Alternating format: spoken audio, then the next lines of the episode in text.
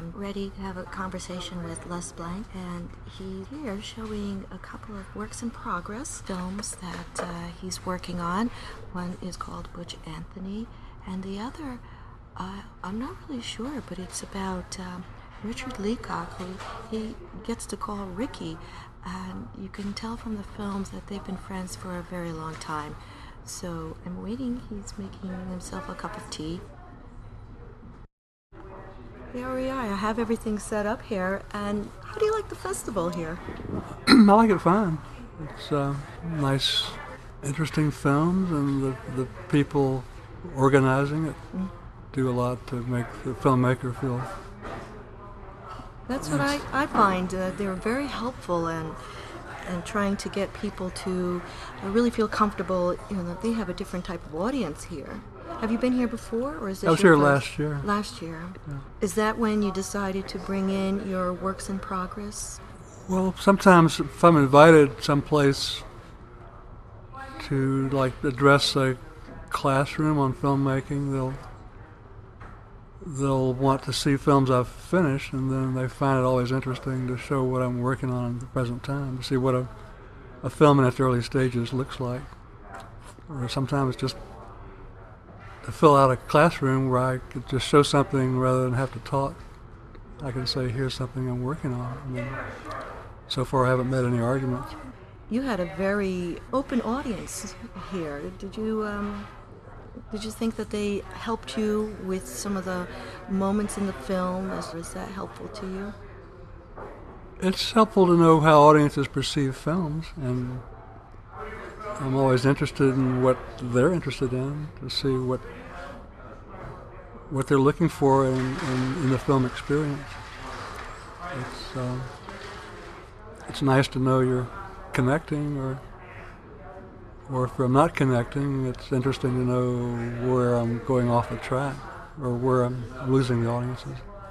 It seemed like in yesterday's film, the Tea film, it was a broader audience. It was this one seemed to be more of the filmmakers coming in. Did you see a difference in that? I guess it was billed as a uh, workshop, so people who were interested in the process of making films would be attending the workshop. And then the other is is more of a people coming to see a finished or nearly finished film. I liked all of the films. Good. I liked where you're going with them. And that was one of the questions I had for another documentary filmmaker is is there a plan ahead or as you did you picked up your camera and decided to shoot whatever you you liked, what you thought was artistic or you know you were drawn to, and then find that story to unfold.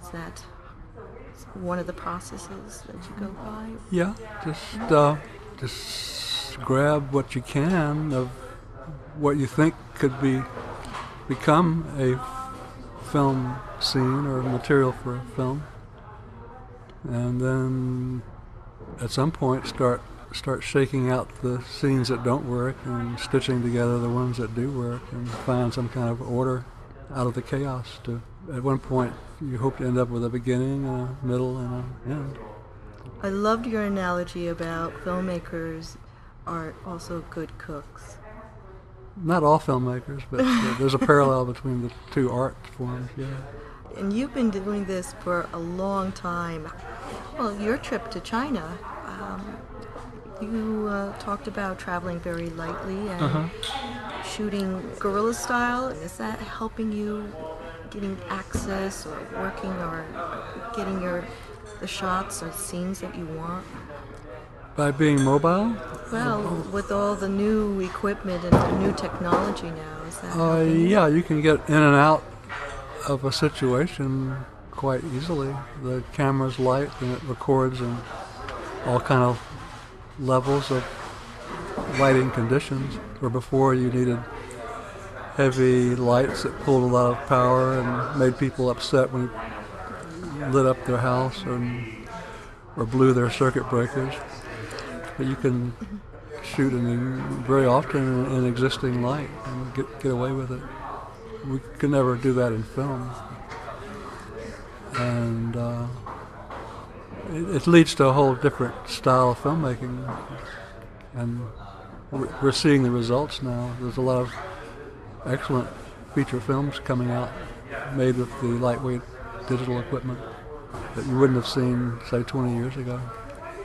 I love the feel of the film. Um, when they were talking about the tea being very uh, environmental and the feeling of the trees in your images conveyed that so beautifully, so eloquently.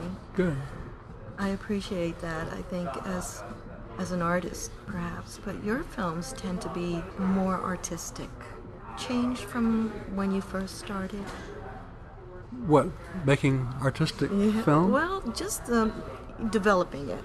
Well, when I first began, I had a hard time figuring out how to arrange everything. What kind of uh, structure would I use to make it all make sense? And I, I had a fairly rigid, preconceived idea about how to make a film, which is more or less like everybody else made them. So, and they still do them on PBS, for instance, where you have talking heads, talking heads, and a few cutaways, more talking heads, and it's kind of dry and dull, and uh, you don't want to watch that kind of work more than once. Uh, I couldn't figure out how to make the break, and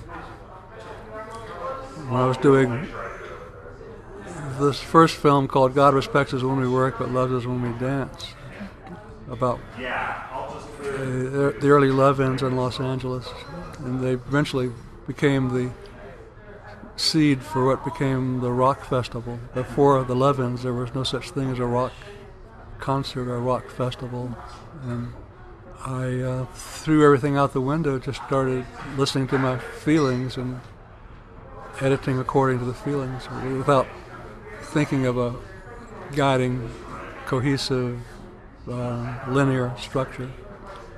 And I let the music carry it and the, the emotions of the content of the scenes that we were watching. And it seemed to work for some reason, and I've done that ever since. You were sitting here during the panel discussion, and I don't know how long you've been doing your, your distribution, but it seems like you've been doing it a long time and you're very involved in that. And you're going to be going and selling your DVDs. I thought it was very interesting. I thought it was very good for the filmmaker to try to figure out their way around the film festival circuit. How did you get started with that, showing your films? Well, I started uh, well with the film on the love-ins I mentioned, God Respects Us, and sent it to the New York Film Festival, and they accepted it.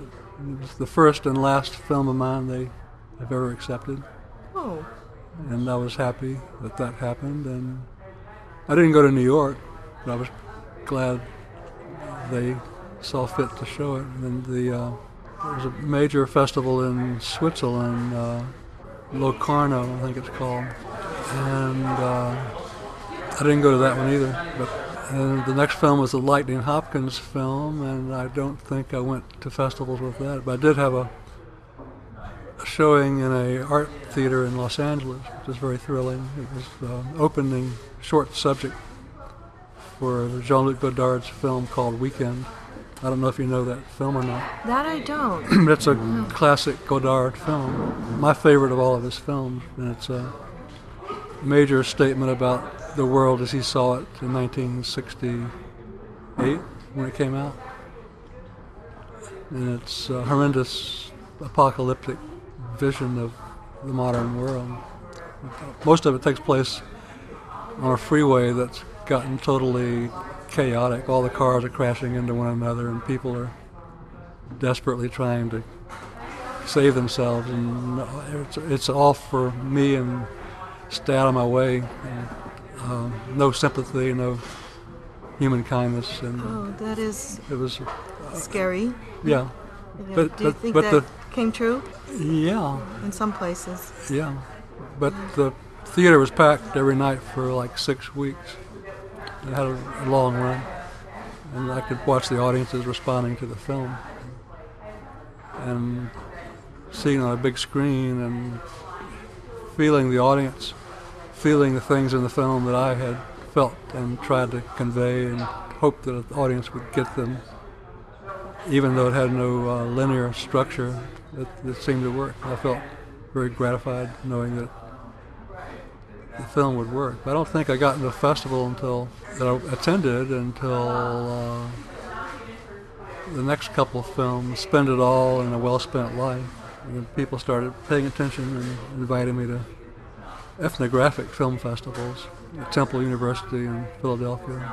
And there's a festival in Dallas, it used to be called the U.S. Film Festival. Kit Carson started it. I remember about that one. Think AFI Festival started around a little later than that. I think they were. I started going to that one in '79.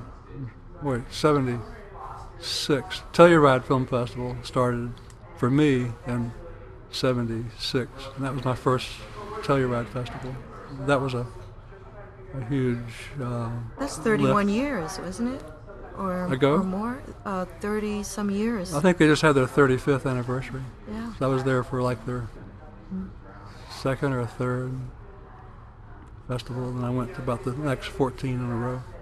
So it sounds like you have your own festival schedule plan depending on who uh, invites you, but also you have your, some of your favorites. Well, there's a strategic pecking order of the starting, say, at Berlin and Cannes and uh, working down. There's different tiers of festivals, and you they're all very jealous and protective. And if you're in one, they won't. You can't get in the other. You, one will try to persuade you to be in theirs, and get the jump on their competitor. It didn't seem like that today at the panel discussion. They all looked friendly. Well, uh, who was there? The the one in Duke uh, Chapel. I mean, uh, From Full Frame, that's Full Frame in North Carolina. North Carolina, Silverdocks, AFI um, Festival. AFI, Well- and Truth in. And were they in Seattle? True and false. There's so many film festivals going on now. Did I overhear them saying it doesn't matter whether it's a, a uh, premiere or not? Right. That's a bunch of crap. They're all highly uh, desirable having premieres. Yeah, I was wondering about. Uh, it's the same thing. It, though the theater run really isn't because the the filmmaker has to come and put money out from their pockets, and they're really not getting anything For a theater or for a festival? for a festival. They have to pay the submission, then get here. Usually, there's some I think that will compensate filmmakers. Otherwise, do 20 or 30 festivals. That's a lot of money for a filmmaker. It can be, but, but there are festivals that are free, and there are festivals that, if they want your film badly enough, will pay to bring you to the festival. I never paid for any of the Telluride festivals. Oh, they like you. They provide a room and board and plane fare. Did you go to the Toronto Film Festival? Yeah, I've been to a couple of those. They also paid my way. Yeah. If you don't know what you're doing, you can spin your wheels and spend a lot of money doing it. Do you have a festival in mind when you're almost finished with the film? How you're going to get it out there? Depends on what time of year it is and what festivals are coming up. Uh, you think about deadlines, like Amsterdam's a pretty major festival for a documentary, maybe the world's best documentary festival. So you think in terms of what time of year you think you'll have the film finished. We did not have a finished film, but sent them the what we thought was a fairly fine cut anyway. In fact, I didn't really plan to send it to them at all, but my son has been struggling to finish his uh, last film, and he had sent a rough cut to Amsterdam last year and got rejected, and he was going to send his current version this year, along with a film a friend of his has been making about him for the last 15 years, also a rough cut. And they said, "We're sending this package to Amsterdam, FedEx. Do you want to stick your film in it and share the cost?" And I said, "Sure." So we stuck our film in, even though it wasn't ready, and they accepted it and rejected my- son's film and his Oh. friend's film. Oh. So oh. off I went to Amsterdam. when I was invited to this festival in Korea, I told Butch Anthony. Well, I'd gone to a, festival in uh, Seoul called the Fantastic Film Festival, and it was truly fantastic. And I told Butch about all these young late Korean ladies who are college students who speak English or want to improve their English, and they volunteer for the festival, and they're all extremely attractive. And he said, "I want to go to Korea and see them girls." And so I got invited to a second festival in Korea, and I told Butch that I was going, and he said, "Take me, take me. I want to see them cute Korean gals." And so I I said to the festival, say, uh, I notice sometimes a festival will bring a filmmaker's spouse when they go to a festival. And they said, yes, or a friend. They said, you, if you want to bring someone, you could bring someone, but we won't give you both a first class ticket. We were going to give you a first class plane ticket. But if you want to bring a friend, we'll give you two coach tickets. And we won't give him a separate room, but if he wants to share your room, we can do that. He can come to all the parties, and that's what we did. Sounds like you do have a very nice relationship with him, a friendship, and, Yeah. and Well, he's uh, letting you come into his world. Yeah, but the danger is when do you step back and pick up your camera and say, now you're the subject and I'm the filmmaker, and what what am I going to shoot? And how am I going to go about it? Right. It's be tricky. Like you can ask him a question and say, "What do you want to know that for?" And I have to stop what I'm doing and try to convince him that there's information we need for the film. It'd be handy if he could supply it and not be all self-conscious about it. Do you think it's being self conscious, or do you think uh, sometimes people become formal and feel like they have to give the right answer? They, they feel like their real answer or their uh, laid back answer is off the record. yeah, sure. That, that's that's the difficult part of trying to do a personal film about someone that you're familiar with, or, or uh, better, more fully than your ordinary subject. It's a bigger challenge. It is a challenge. It is hard, and that's why I don't do much shooting. I just don't. It's too big of a challenge. I just let it forget the filmmaking and just uh, hang out. Do you have other people that help you with the filmmaking then? And Sometimes uh, the editor Gina Liebrecht comes along and helps out like that. Sometimes she was with me when I shot the, most of the Ricky footage, so she was able to maintain the camera while I fished around for things to get him to do.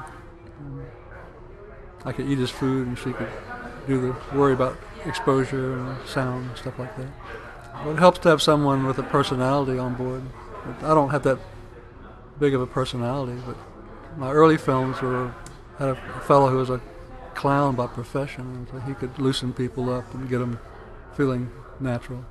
Maureen Gosling, who's worked with me for a long time, also she was sort of naive, and people trusted her. They didn't. She didn't harbor any ill feelings about anyone. A good foil. To, to, so you always have these little tricks up your sleeve. yeah, you got to. You got to make do. Cover up your own weaknesses. Find someone who has a strength where you're weak. Well, I thank you so much for your time. Is Sure. there anything else you'd like to uh, express to the first time filmmaker or someone that has a film and is ready to bring it onto the, the festival circuit? lots of love. And, and uh, that's all I can say. If you want to be a filmmaker, and you uh, have to always know for sure you want to be a filmmaker, because it's a lot of trouble and a lot of disappointment if you don't hit the home run first time you're at bat. Well, thank you again. It was such a pleasure meeting you. Thank and you. I, good luck and with your films, and Thank you. I will send you the, the link to my podcast so Okay. hear what's going on. And be sure and tell them about my, my website, Oh, lesblank.com. Okay, Okay. and I um, I'll see you later. All right. Thanks. Sure.